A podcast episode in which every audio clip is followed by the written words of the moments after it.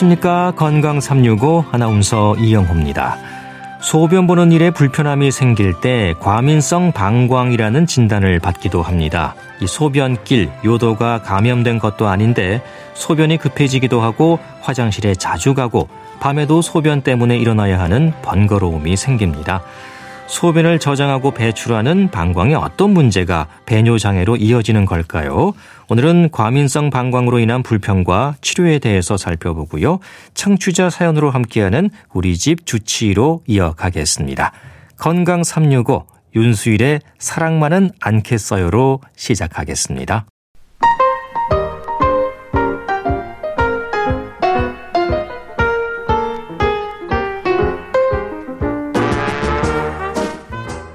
건강한 하루의 시작. KBS 라디오 건강 365.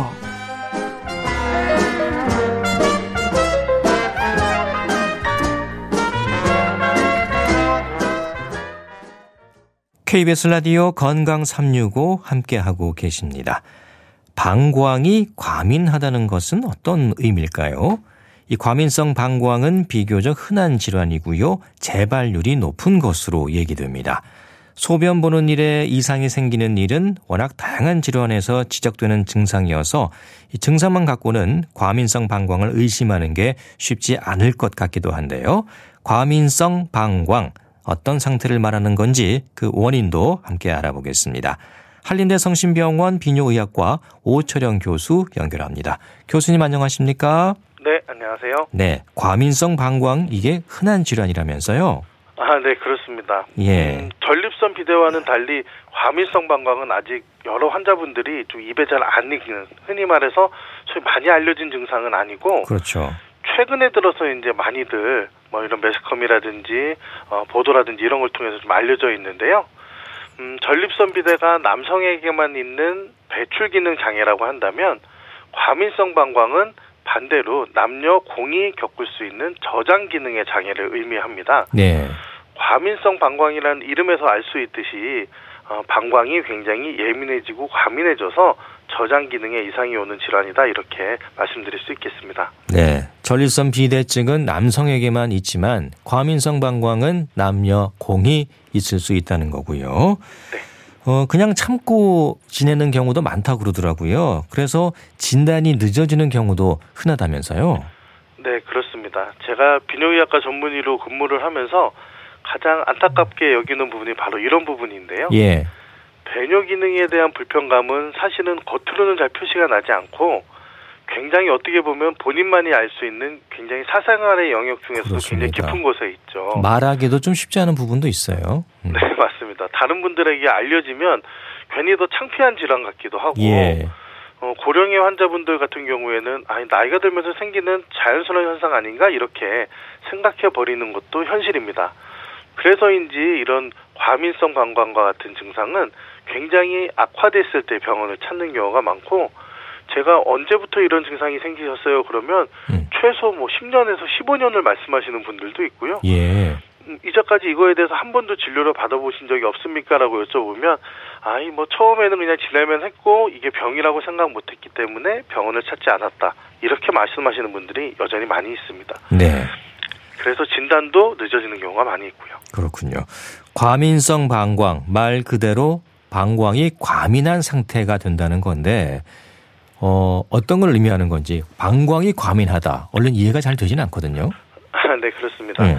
이 방광은 소변을 저장하는 물탱크와 같은 장소이죠. 예. 콩팥에서 만들어진 노폐물과 소변이 어, 방광의 일정 부분 저장이 된 다음에 뭐 경우에 따라서는 3시간, 경우에 따라서는 4시간 간격으로 그걸 밖으로 배출해주는 저장소 같은 역할을 하게 됩니다. 이 저장소는 어, 용적이 한 300에서 한 400 정도 되는데요.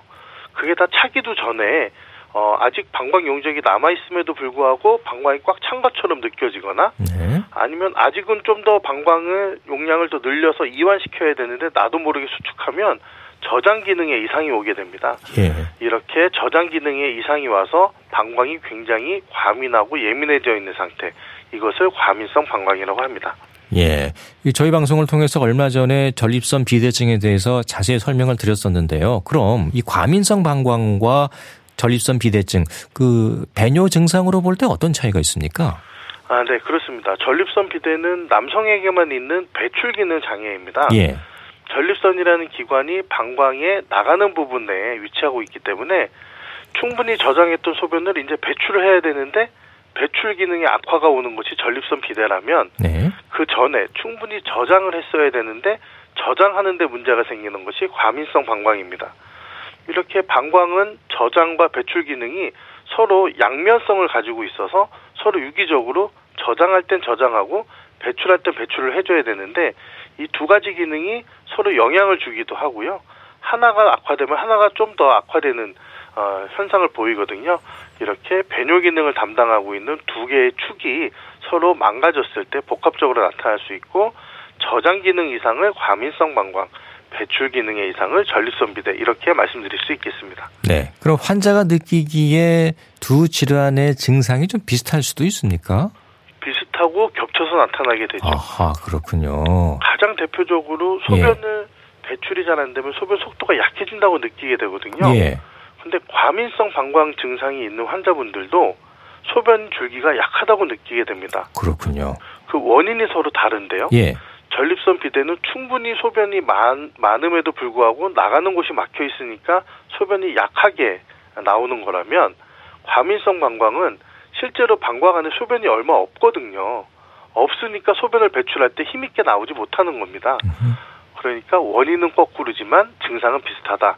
이런 증상들이 서로 겹쳐 있다 이렇게 말씀드릴 수 있는 거죠. 네. 원인은 다르지만 증상이 비슷하다 보니까 정확한 원인을 찾아내야지 또 치료 방법도 찾아갈 수 있을 것 같습니다. 예.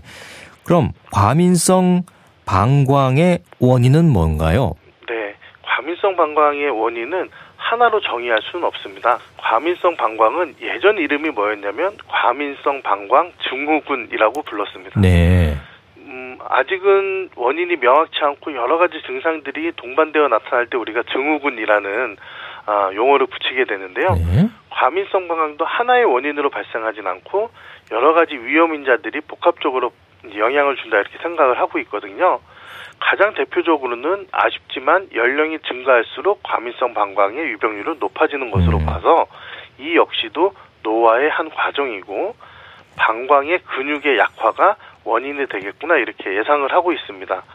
뭐 이 외에도 잦은 요로 감염이 발생한다든지 카페인이나 알코올 또는 흡연과 같은 여러 인자들이 방광 기능을 악화시킨다든지 또는 신경계, 순환기 또는 당뇨와 같은 이런 만성 질환이 방광 기능을 복합적으로 악화시킬 때 과민성 방광이 발생하는 것으로 알려져 있습니다. 네. 전립선 비대증과 마찬가지로 나이가 들면서 발병률이 높아진다는 것은 유사한 것 같습니다. 네. 근데 전립선 비대증도 젊은 층에서 생길 수가 있잖아요. 예. 네네. 과민성 방광도 그렇습니까? 아, 그렇습니다. 전립선 비대도 최근에는 젊은 연령에서 많이 발생을 하지만 예. 과민성 방광은 젊은 연령에 발생하는 비율이 전립선 비대보다 더 높습니다. 더 높아요? 오, 네, 그렇습니다. 예. 음, 젊은 분들이 과민성 방광을 느끼게 되는 경우는 고령의 환자분들하고 약간 병인, 즉 다시 말해서 생기는 원인이 조금 다른데요. 다르다. 예. 재발성 요로 감염이 원인이 되거나 방광염을 자주 앓게 되는 경우죠. 또는 생활 습관 중에 고령의 환자분들보다 카페인이나 캡사이신과 같이 방광을 많이 자극하는 음식을 더 많이 섭취하는 경우 이런 경우에 젊은 분들한테 과민성 방광이 나타나게 됩니다. 예. 요즘에는 아주 매운 음식이나 고염, 고당 음식을 많이 즐기는 맞습니다. 젊은 층이 예. 많으니까요. 이런 경우에도 방광이 더 예민해지게 되는 거죠. 더 예민해질 수밖에 없고 또 염증이 생길 수도 있고 그러다 네. 보니까 노령층과 다른 원인에 의해서 이런 과민성 방광이 생길 수가 있는 거군요. 네. 예. 조기에 발견한 게 중요하다고 말씀해 주셨는데 과민성 방광 초기 증상 뭐 배뇨 장애 뭐 그런 것들인가요? 네, 그렇습니다. 환자분들이 과민성 방광의 가장 대표적인 증상으로 호소하는 게 절방뇨입니다. 절방뇨. 예. 네, 그렇습니다. 절방뇨라는 것은 소변이 마렵다는 요일을 느끼게 되면 바로 화장실에 가야 되는 증상을 말하거든요. 예. 대부분의 그 일반적인 상황에서는 아 소변이 마렵다 싶으면 뭐 10분, 20분 또는 때로는 상황에 따라서 1시간 정도 참았다가 화장실을 가기도 하지 않습니까? 음, 예를 들면 차를 타고 어디 여행을 가다가 아 요일을 느낀다 그러면 아 다음 휴게소에서 화장실을 가야지 이렇게 생각하는 것처럼요. 예. 그런데 과민성 방광이 있는 환자분들은 그 참기가 굉장히 어렵다고들 합니다. 소변이 마렵다는 요일을 느끼게 되면 하던 일을 모두 정리하고 화장실에 가는 것이 아니고 어, 하던 일을 멈추고 화장실부터 가게 되는 증상이 생기게 되거든요. 음. 이것이 가장 첫 번째 초기 증상이고요. 이렇게 되기 때문에 결과적으로는 소변을 자주 가게 되는 빈뇨로 이어지게 되고 밤에도 자다가 화장실 때문에 깨는 야간뇨로 이어지는 등 이러한 절박뇨, 빈뇨, 야간뇨 이렇게 순서대로 증상들이 발전하게 됩니다. 예. 소변을 참기 힘들어지는 증상이 예, 가장 먼저 눈여겨봐야 할 증상이군요. 네. 과민성 방광의 치료율이 비교적 낮다고 들었습니다. 그렇습니까? 아, 치료율이 낮다기보다 예. 이 치료의 지속률이 낮다라고 표현하는 것이 조금 더 정확해 보입니다. 예. 왜 그러냐면요. 예. 전립선 비대는 비교적 고령의 환자분들에게 많이 생기거든요. 음. 저 과민성 방광도 고령의 환자분들에게 많이 생기는 것은 동일하지만 비교적 시작은 더 젊은 여성분들한테 많이 생기게 됩니다. 예. 30대 후반부터 40대 젊은 환자분들이 이런 배뇨 증상 때문에 꾸준히 약물 치료를 하는 것에 대한 부담이 굉장히 심하고요. 이런 절박뇨나 빈뇨 같은 것들이 약물 치료에 효과를 보게 되면 아 이것은 일시적인 현상이니 약물 복용을 중단해도 되겠구나라고 생각을 하고 약물을 끊게 됩니다.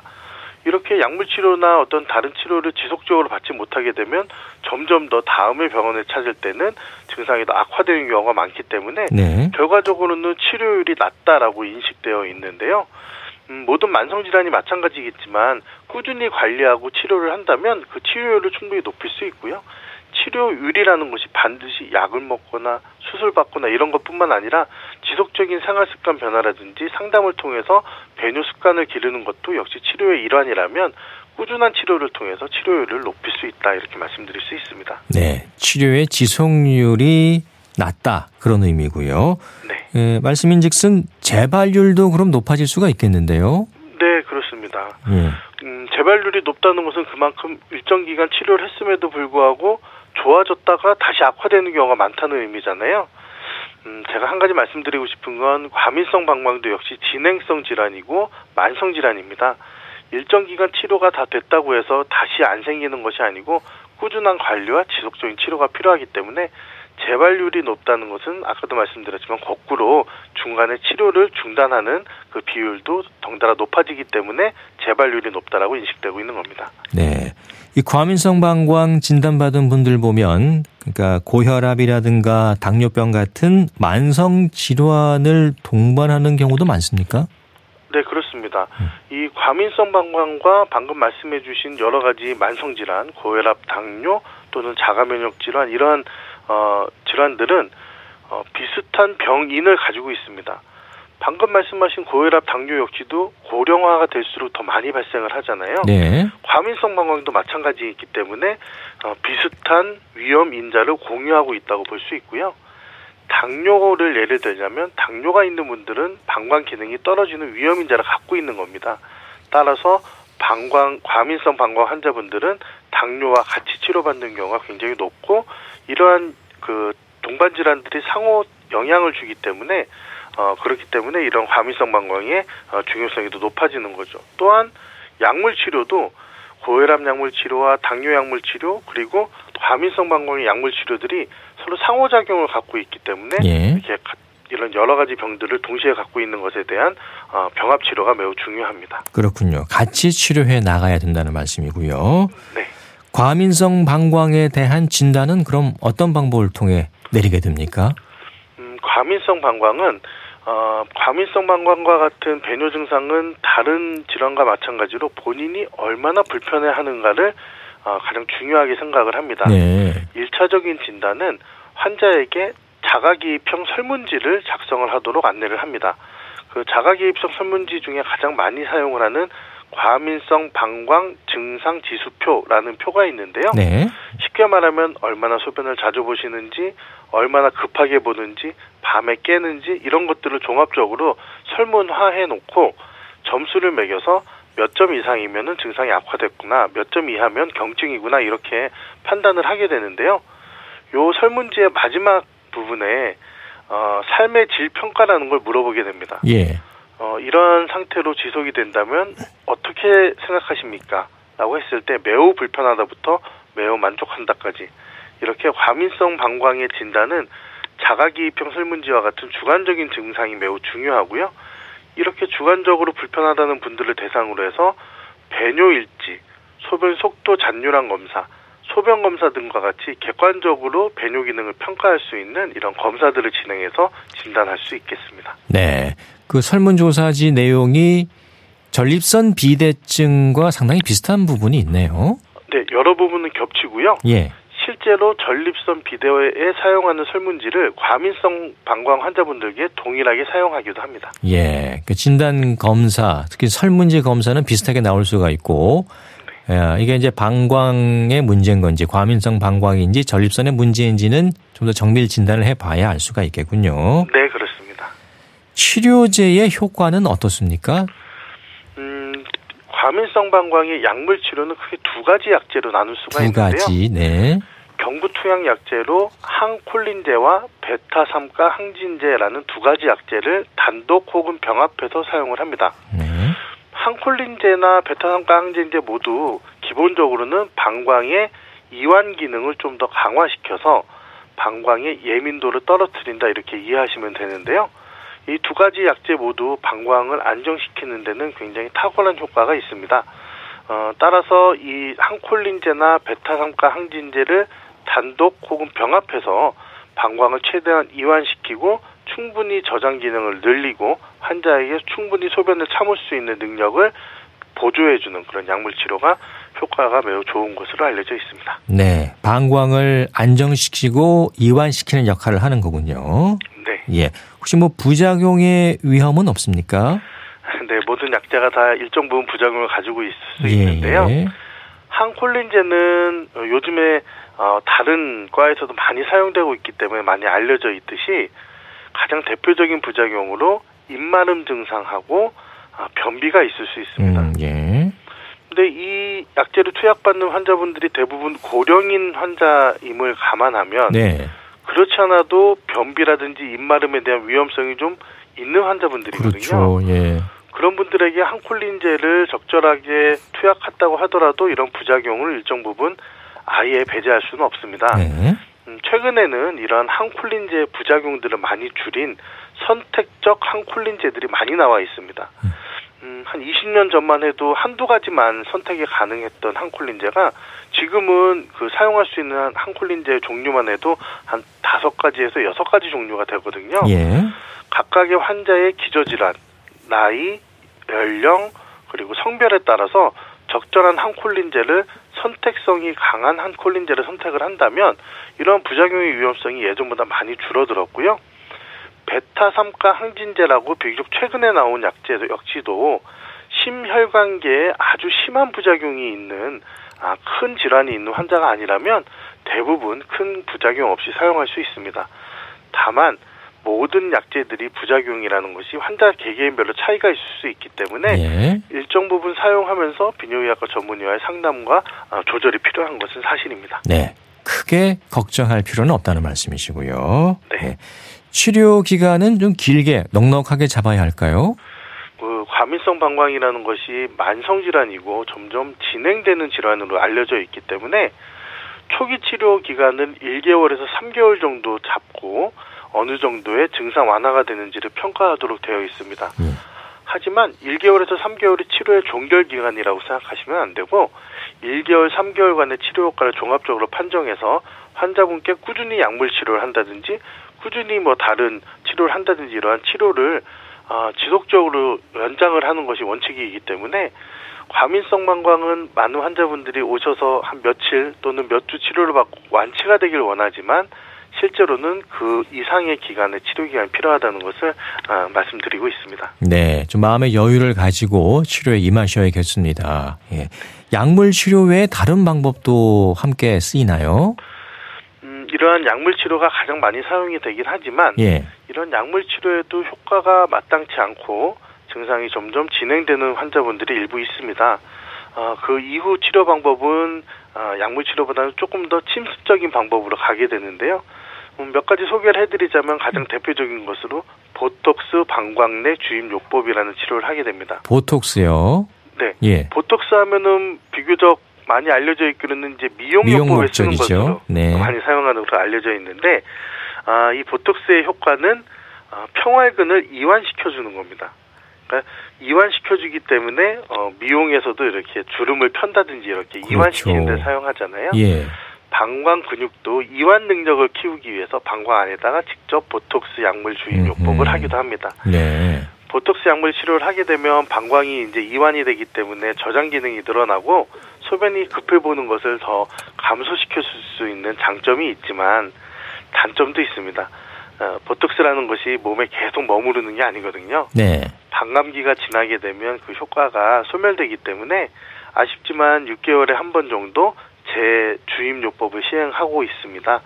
하지만 이렇게 그 보톡스 약물 주입요법으로 약물 경구 투약 없이 변효 기능이 잘 유지된다면 네. 1년에 두 번 정도 주사 맞는 게 크게 부담스럽지 않다 하는 음, 분들도 많이 그렇군요. 있어서 약물 치료 외에도 주사요법도 있습니다. 예. 뭐 1년에 두 번 정도 맞고 충분히 불편함을 해소할 수 있다면 그 방법도 네. 충분히 고려해 볼 수 있겠네요. 예. 네. 그리고 보톡스 치료가 꼭 마취를 하거나 그런 게 아니고 예.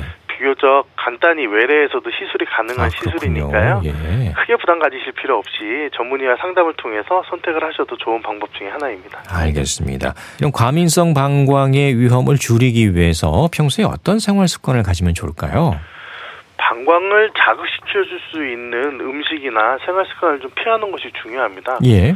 이런 생활 습관 변화는 일반적인 건강 그 방식하고 다르지 않은데요.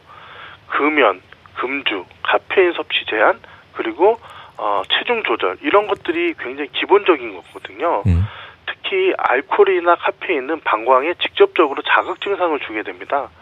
그리고 너무 그 고염, 고당 음료, 너무 달거나 너무 짠 음식도 방광을 어, 자극시키게 되는데 수 있고, 네.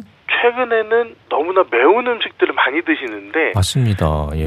매운 음식도 방광을 굉장히 자극합니다. 뭐 적절히 매운 게 아니라 요즘 굉장히 매운 음식들을 자주 즐기는 젊은 음. 연령층들이 많은데 마치 도전하듯이 높은 단계를 도전하더라고요. 예. 의사 입장에서 보면은 예. 정말 말리고 싶지만 좀 무모할 정도로 그렇죠. 예. 네. 어, 방광 비뇨의학과 전문의 입장에서는 저런 식습관은 방광에도 그렇습니다. 좋지 않다 이걸 꼭 조언드리고 싶습니다. 예, 알겠습니다. 오늘 과민성 방광에 대한 얘기 들어봤습니다. 말씀 고맙습니다. 네, 감사합니다. 한림대 성심병원 비뇨의학과 오철영 교수였습니다.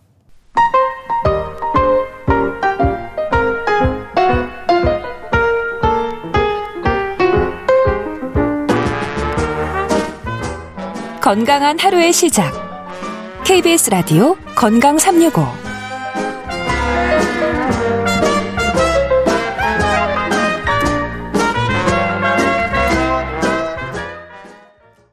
KBS 라디오 건강 365 함께하고 계십니다. 청취자 사연으로 풀어보는 우리 집 주치 순천향대 서울병원 조현 교수 연결되었습니다. 교수님 안녕하십니까? 네, 안녕하세요. 네, 이번 연휴에 술을 또 꽤 드신 분들 많이 계실 것 같은데요. 오늘은 술과 관련해서 주신 사연부터 들어보고 말씀 나누겠습니다. 아, 제가 술을 참 좋아해서 술 약속을 자주 만, 만듭니다. 약속이 없는 날에도 집에서 꼭 술을 마시는데요. 근데 나이가 들어서 그런지 얼마 전부터는 소주를 마시면 아침에 일어나기가 힘들어지더라고요. 그래서 맥주로 주정을 바꿨습니다. 마시는 양이 많아서인가 허리둘레가 좀 늘어나는데요. 비만만 생각했을 경우는 맥주보다 소주가 나은 건지 그게 궁금합니다. 네, 술 즐기는 분들 중에서 이런 고민 많이 하시죠. 허리 둘레가 늘어나는 것도 문제지만은 거의 매일 술을 드시는 게 더 큰 문제가 아닐까 싶습니다. 예, 맞습니다. 일단 예. 술 같은 경우는 이제 드시는 그 양만큼 비례가 좀 위험성이 좀 증가하게 되거든요. 그래서 이제 매일 이제 술을 드시는 경우에는 아무래도 좀 음주량이 좀 늘어날 수 있기 때문에 굉장히 좀 위험할 수가 있습니다. 그래서 뭐 음주 같은 경우는 이제 가끔씩 드시는 게 좀 좋으실 것 같습니다. 예. 자, 적당히 술을 마시는 게 좋다고 뭐 얘기를 합니다만 또 쉽지는 않잖아요. 예. 알코올 중독의 위험으로도 이어질 수 있고 어떻게 보십니까? 이게 매일 술을 드시고 계시거든요, 거의.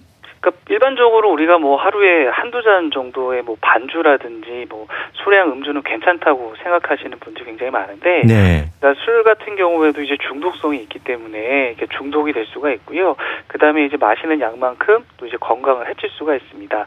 왜냐하면 이제 술에 들어있는 알코올 같은 경우는 이제 마약과 비슷한 의존성을 유발할 수 있는 물질이거든요. 그래서 이제 아무리 좀 적은 양이라고 하더라도 이게 습관적으로 좀 반주를 하시게 된다면은 아무래도 이제 내성이 생길 수가 있고 그 점점 음주량이 좀 늘어나게 되거든요. 예. 그러면 결국에는 이제 중독으로까지 이어질 수가 있습니다. 네, 이제 한두 잔이 두 서너 잔이 될 수 있고 그 양이 점점 더 늘어날 수 있다는 거잖아요. 어, 우리나라가 또 술에 대해서는 약간 관대한 문화도 있는데, 예, 뭐 한두 잔 정도는 또 건강에 도움이 될 수 있다 이런 말 하시는 분들도 계시고요. 하지만 이 술이 일군 발암 물질로 지정된 건 맞잖아요. 네, 그 이제 우리가 이제 사람한테 암을 일으키는 게 확실한 거를 우리가 1군 발암 물질이라고 이제 말을 하게 되거든요. 예. 술 같은 경우는 이제 잘 알려져 있는 1군 발암 물질입니다. 근데 이제 우리나라 사람들이 이제 가장 많이 섭취하고 있는 1군 발암 물질 바로 이제 술이 되겠고요. 그러니까 음주를 하게 되면은 어, 발생 위험이 높아지는 암으로는 뭐 췌장암이라든지 간암이 있을 수가 있고요. 네. 그다음에 뭐 후두암, 뭐 식도암 그다음 대장암, 유방암 등이 있습니다. 네. 주종에 대해서는 어떻습니까? 어, 사연 주신 분은 소주를 마시다가 힘들어져서 맥주로 바꿨다고 했는데 맥주, 소주, 뭐 소주가 더 낫다 이렇게 물어봤거든요. 어떻습니까? 그러니까 뭐 술의 종류에 따라서 뭐 알코올 함량도 약간씩 다르고요. 그다음에 술에 들어있는 성분도 조금 다르기 때문에 네. 우리가 이제 술의 종류에 따라서 이제 건강에 미치는 영향이 좀 다르지 않을까라고 생각할 수가 있는데 네. 그러니까 술이 주는 해로운 같은 경우에는 뭐 비싼 술이든 싼 술이든 그다음에 뭐 종류가 어떻든지 간에 그러니까 마시는 그 순수 알코올의 양에 비례하게 되거든요. 음. 그래서 어떤 종류의 술이든 간에 많이 마시게 되면 굉장히 해롭다고 생각하시면 될 것 같습니다. 네, 도수가 낮은 술은 뭐 괜찮을 거다. 와인은 건강에 좋다고 하더라. 어, 맥주는 그냥 음료수처럼 마셔도 된다. 이렇게 생각하는 경우도 있더라고요. 그죠. 와인 같은 경우에는 뭐 탄닌을 비롯해가지고 항산화 물질이 좀 많이 들어있다고 알려져 있기 때문에 예. 적당량을 마시면 이제 건강에 좋다 이렇게 많이 생각을 하고 계십니다. 근데 이제 와인도 마찬가지로 이제 많이 드시게 되면은 이런 알코올이 주는 해로움을 우리가 어 긍정적인 부분을 넘어설 수가 있고요. 그다음에 우리가 약주라든지 그다음에 맥주처럼 좀 도수가 낮은 술이라든지 이런 것들을 좀 괜찮은 술이라고 생각하고 막 많이 마시는 경우가 있는데 네. 이런 경우에도 마찬가지로 건강에 해롭습니다. 네. 술이 이제 일군 발암 물질이라고 말씀해 주셨는데 암 위험만 높이는 건 아니잖아요. 그렇죠. 이제 술은 암 외에도 뭐 알코올성 치매라든지 아니면 이제 당뇨 고혈압 과 같은 이제 만성 질환을 일으킬 수가 있고요. 예. 그다음에 잘 아시는 것처럼 뭐 어, 지방간이라든지 간경화 같은 간 질환을 또 만들 수가 있고 그다음에 심혈관 질환이라든지 그 뇌졸중의 원인이 될 수가 있습니다. 그리고 이제 술을 많이 드시게 되면은 영양이 좀 부족해질 수가 있고요. 그다음에 이제 깊은 잠을 못 자기 때문에 수면 장애가 생길 수가 있고 우울감이라든지 뭐 자살 이런 증가와도 관련이 있다고 알려져 있습니다. 네, 질병 중에 술과 관련이 없는 건 거의 없는 것 같습니다. 예. 술 마시고 난 뒤에 숙취도 문제인데 숙취가 주는 건강상의 위험도 분명히 있죠. 그렇지 이제 숙취 같은 경우는 우리가 간에서 알코올을 분해할 때 이제 만들어지는 그 아세트알데하이드라는 물질 때문에 발생을 하게 되거든요. 예. 근데 이제 너무 술을 과음하시게 된 경우에는 이 아세트알데하이드가 다 분해되지 못하기 때문에 뭐 메스껍다든지 두통이라든지 이런 걸 일으키게 됩니다. 근데 이런 숙취 상태가 장기간 반복되게 되면은 이제 신경계라든지 소화계, 뭐 면역계, 우리 모든 내장 기관에 영향을 미칠 수가 있거든요. 그리고 이제 굉장히 좀 심각하게 보셔야 될 거는 이 과음하신 다음에 숙취를 좀 자주 경험하시는 분들 같은 경우에는 암이 발생할 수 위험도 좀 높아지는 것으로 알려져 있기 때문에 네. 숙취가 너무 심하다 이런 분들은 조금 술을 좀 줄이실 필요가 있습니다. 있습니다. 그렇군요. 술 마시는 분들 중에는 뭐 한 번에 많이 마시는 폭음 이런 건 위험할 수 있지만은 어, 매일 한 장 정도씩 마시는 건 괜찮다 이런 말도 하시거든요. 그렇죠. 뭐 하루에 한두 잔 술 마시게 되면은 심혈관계 질환을 예방한다라고 또 알려져 있기 때문에 이런 말씀들을 많이 하시는데 예. 아무리 그 적은 양의 술을 마신다고 하더라도 그러니까 매일 마시게 되면은 그 양이 점점 늘어날 수밖에 그렇죠. 없거든요. 그리고 어떤 측면에서 보면은 매일 음주를 한다는 거는 이미 좀 중독이 됐다는 신호일 수도 있거든요. 그래서 매일 술을 마신다면은 일단은 조금 금주라든지 절주를 좀 시도해 보시는 게 좋으시고요. 그다음에 이제 노인분들 같은 경우에 반주를 하시는 경우 굉장히 많은데 젊은 분들에 비해서 아무래도 알코올 분해하는 능력이 떨어지기 때문에 예. 조심하실 필요가 있습니다. 네, 매일 한 잔이 한 병이 될 수도 있다는 거잖아요. 예. 어, 알코올 중독과 관련해서는 이제 특히 이제 어, 술 즐기는 분들 민감한데 나는 중독될 일이 없다고 생각하지만은 이게 장담할 수는 없는 거죠. 일반적으로는 다들 그냥 나는 애주가지 알코올 중독은 아니라고 좀 말씀하시는 경우가 많고 예. 마음만 먹으면 안 마실 수 있어요라고 많이 말씀들 하시는데 일단 그 간단하게 말씀드려서 알코올 중독이라는 거는 어떤 술로 인해서 일상생활에 어떤 문제가 생기는 걸 말을 하게 되거든요. 네. 그래서 뭐 술을 마시지 않는 경우에 우울감이라든지 불쾌감이 느껴지거나 그다음에 점점 마시는 약이 늘어나는 경우에는 알코올 중독의 위험성이 있습니다. 그래서 우리가 음주 횟수라든지 뭐 많이 마시는 양이라든지 이런 거에 따라서 알코올 중독인지가 결정되는 건 아니고요. 예. 이런 술에 대한 조절 능력이 없어졌는지에 따라서 우리가 알코올 중독을 이제 의심할 수가 있습니다. 그래서 우리가 술을 마시고 나서 그 다음날 기억이 좀 잘 안 난다든지 여러 가지 일상생활에 문제가 있는 경우라고 하면은 한 번쯤은 그 술에 대한 문제를 생각하실 필요가 있습니다. 예, 본인이 잘 모르는 상태에서도 그게 알코올 중독일 수도 있겠네요. 예, 맞습니다. 예. 이 알코올 중독이 주는 위험도 좀 알려주시죠. 모르는 분들 많으실 것 같아요. 우선 그 알코올 중독 같은 경우에는 뭐 간염이라든지 뭐 간경화 같은 심각한 간질환을 일으킬 수가 있고요. 그다음에 우리 몸에 이제 모든 장기에도 질환을 유발할 수가 있습니다. 그리고 이제 가장 안 좋은 거는 음주 후에 사고 등으로 인해서 외상 또한 좀 자주 발생할 수가 있거든요. 예. 그리고 이제 알코올 중독이 있는 분들 같은 경우에는 우울증이라든지 불안 장애와 같은 정신 질환이 동반되는 경우도 굉장히 많습니다. 그리고 이제 알코올 중독이 유발할 수 있는 가장 안 좋은 질환으로는 알코올성 치매가 있기 때문에 네. 우리가 이런 알코올 중독이 의심이 된다. 그리고 술로 인해서 먼저 문제가 생긴다. 이런 경우에는 우리가 의지만으로 해결할 수가 없기 때문에 전문가의 도움을 받으시는 게 꼭 필요합니다. 네. 비만을 생각했을 때 맥주보다 소주가 나은지 궁금하다고 하셨는데 뭐 답은 주종은 중요하지 않다는 거죠. 네, 맞습니다. 이제 주종과 네. 상관없이 우리가 뭐 도수가 낮은 술이라고 해서 뭐 살이 덜 찌고 뭐 조금 찌고 그런 건 아니고요. 예. 마시는 양에 이제 비례하기 때문에 어떤 주종이든 간에 신경 쓰지 마시고 적당량을 드시는 게 가장 좋으실 것 같습니다. 네, 알겠습니다. 자, 이어서 다음 사연 들어보겠습니다. 제가 가슴에 통증이 있어서 혹시 심장에 문제가 있나 해서 검사를 받았는데요. 뜻밖의 결과는 내가 위식도 역류 질환으로 나왔는데 그 위식도 역류 질환이 흉통을 일으키는 그 이유가 궁금하고요. 위식도 역류 질환 앞으로 어떤 음식을 먹는 게 좋은지 또 먹으면 안 되는 음식이 뭐가 있는지 알려주시면 감사하겠습니다.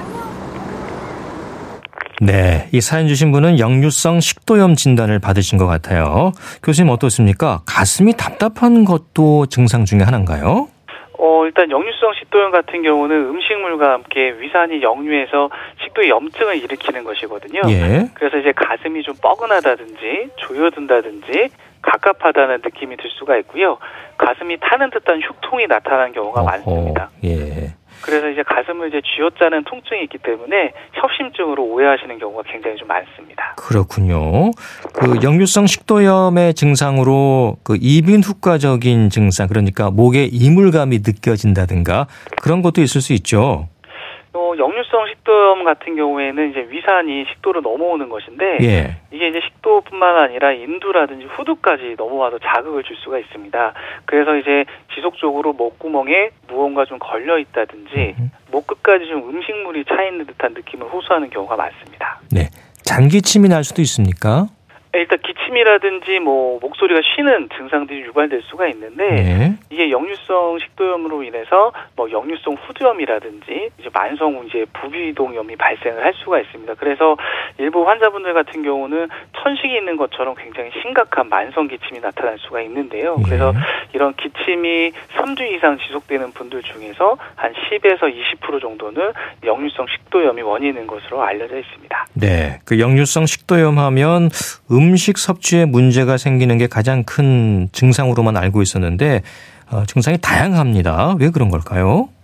아무래도 이제 그 위산이 이제 식도 쪽으로 넘어오면서 발생하게 되는 게 이제 역류성 식도염인데요. 예. 위산이 식도뿐만 아니라 뭐 인두라든지 후두라든지 이런 쪽까지 넘어갈 수가 있기 때문에 굉장히 여러 가지 증상을 좀 일으킬 수가 있습니다.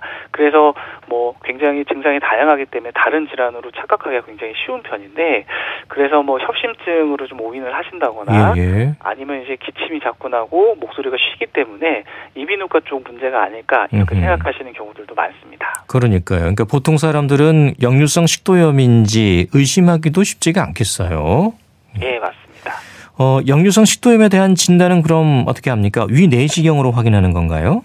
일단은 뭐 증상만으로도 우리가 이제 진단이 가능한 편인데 예. 그러니까 내시경 검사를 통해 가지고 우리가 확진을 할 수가 있습니다. 그래서 이제 내시경 검사를 하시게 되면은 그 식도 점막의 손상 여부라든지 정도를 이제 우리가 파악을 할 수가 있고요. 그다음에 역류성 식도염이 있는 경우에는 이제 발해 식도라든지 이제 식도암과 같은 합병증이 생길 수가 있기 때문에 이런 것들을 또 확인할 수가 있습니다. 그래서 역류성 식도염으로 진단받으신 분들 같은 경우는 보통은 이제 듣더라도 2년 간격으로 이런 내시경 검사를 받아 보시는 게 좋습니다. 네. 이 양육성 식도염의 원인은 식습관으로 봐야 할까요? 사연 주신 분은 음식에 대해서 가장 궁금해 하시거든요. 네, 일단 잘못된 식습관에 의해서 생기는 경우가 굉장히 많은 편이거든요. 예. 그래서 이제 자극적인 음식이라든지 뭐 이런 기름진 음식을 막 뭐 드시게 되면은 위산이 좀 많이 분비가 되기 때문에 역류성 식도염이 좀 잘 생기실 수가 있고요. 그 다음에 이제 너무 신 음식이라든지 카페인이라든지 탄산음료 같은 걸 드시는 경우에는 그 식도 밑쪽에 있는 그 식도를 이제 조여주는 괄약근이 약해질 수가 있어서 위산이 잘 올라올 수가 있습니다. 네. 특히 이제 야식 즐기는 분들이 양육성 식도염의 위험이 높다고 하던데요. 그렇죠? 네, 일단 야식을 드시게 되면은 이 역류성 식도염 증상이 좀 악화된다고 보시면 되겠고요. 예. 그래서 이제 주무시기 전에 음식을 섭취하는 걸 좀 피하셔야 되는데 왜냐하면 음식을 드시고 나서 적어도 한 2시간에서 3시간 정도는 이제 누우시게 되면은 식, 증상이 심해지기 때문에 이걸 좀 피하셔야 되고요.